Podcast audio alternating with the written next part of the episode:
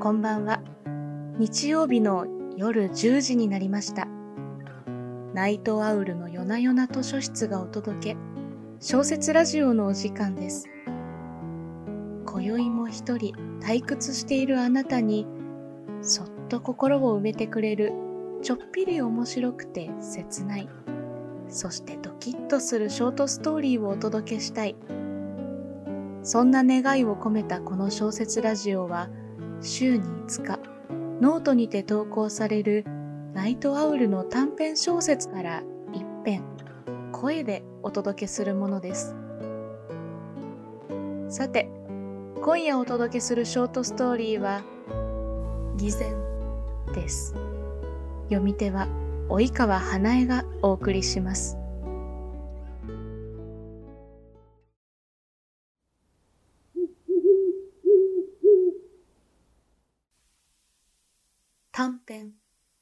偽善。取引先の社長とゴルフをしている時であった。急に携帯電話が鳴り響いた。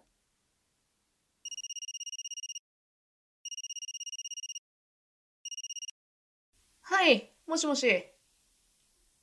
あ次長の牧野です。ちょっと事務的なことで一つお伺いしたいことがありまして。事務的？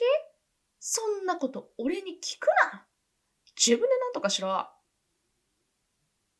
と間の悪い電話に嫌気がさし勢いよく電話を切った。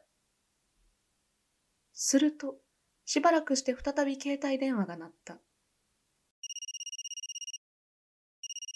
牧野からの連絡と思い私に頼るなと即答するつもりで携帯電話を取ると別の人物の声が聞こえ、即座に怒鳴る衝動を抑えた。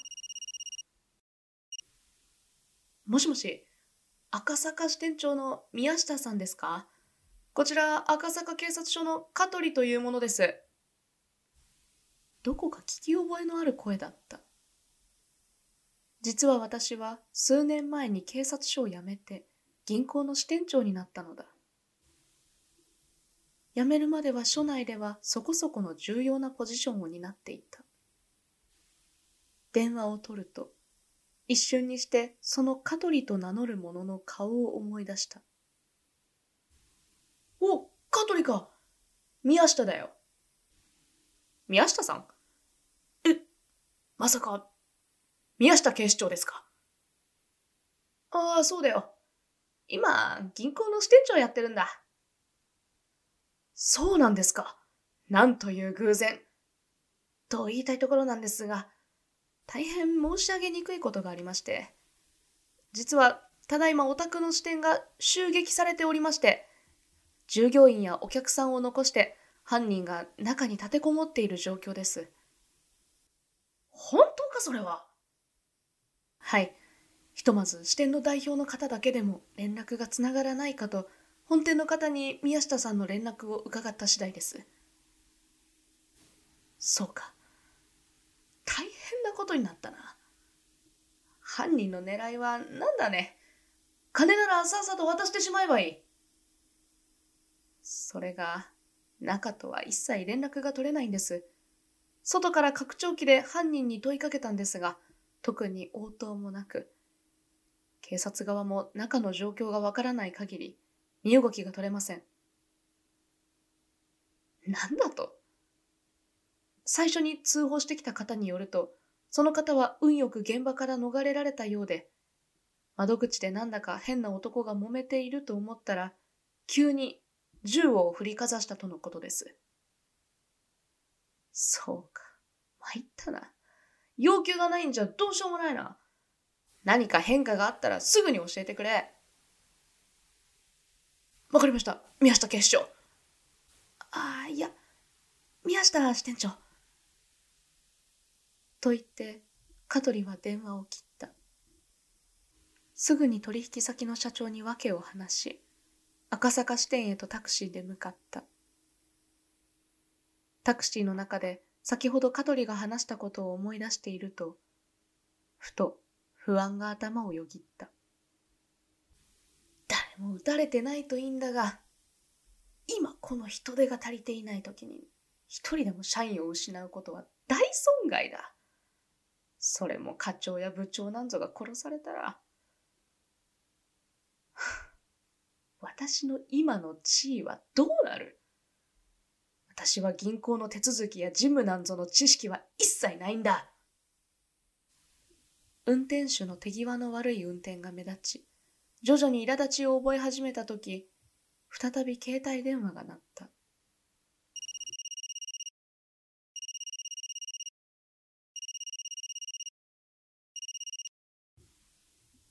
もしもし、赤坂支店の宮下支店長ですか？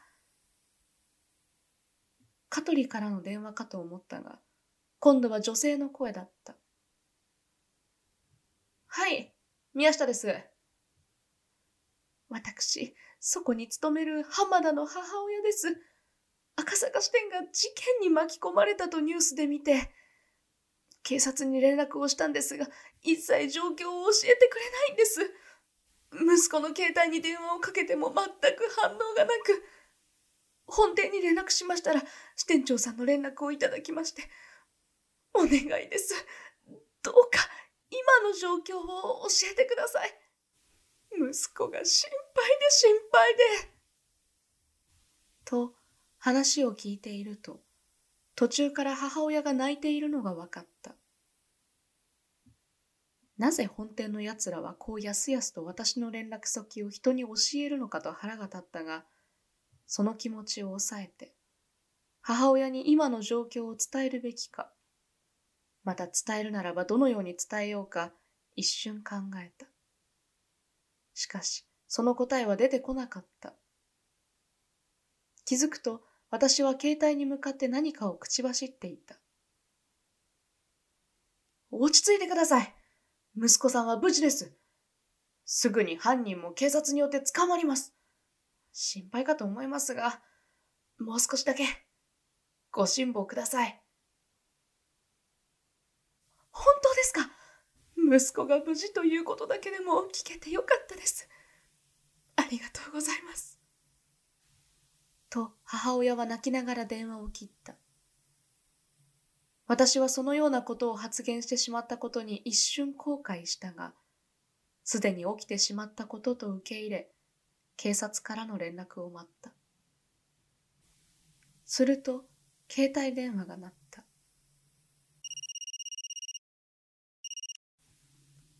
宮下くん。一体どういうことかね。君の視点が今、襲撃にあったと警察から聞いたんだが、状況を説明してくれ。社員の家族からの電話が鳴りやまない。君は元警察官なんだ。何か状況を聞いていないか死傷者はいないんだろうな。私は本店でも状況が逼迫しているのを感じた。香取から話を聞いている限りでは、まだ中の状況がわからないということであった。しかし、本店の頭取から発せられた死傷者という言葉を聞き、急に焦燥感を覚え、気づくと再び何かを口走っていた。何も問題ありません。警察側が何とかします。何も心配なさらないでください。また状況が分かり次第ご連絡いたします。分かった。頼んだぞ。と言って電話は切れた。何も問題ないと答えたものの、それは何の根拠もなかった。頭取を安心させようと、いや、むしろ自分自身の不安定な気持ちをごまかそうと、とっさに言葉を発していた。私は幾度となく鳴り響く携帯の音に嫌気がさし、警察時代の忙しさを思い出した。それと同時に、今のゆとりのある職、生活が襲撃犯によって脅かされてしまうことを恐れた。鳴りやまない電話で根気をなくしつつあったさなか、再びそれは鳴った。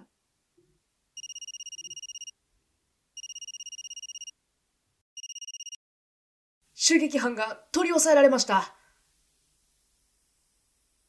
私は香取のその一言で一瞬にして奮い起こされた。本当か？警察官が何名か密かに裏戸から侵入して後ろから取り押さえたとのことです。死傷者は？いません。それを聞いて私は一気に力が抜けてしまった。犯人の目的は何だったんだ？はい、窓口の人に伺ったところ、何でもいいから保険に加入したいというので、加入条件を確認したところ、どれも満たしていなかったため、お断りした途端に、銃を突きつけられたとのことでした。なんだと。何でも、この国は私を守る気はないのかと連呼していたそうです。ふん、馬鹿げているな。私は複雑な気持ちになりつつも、すぐに頭取に連絡しようと電話を切った。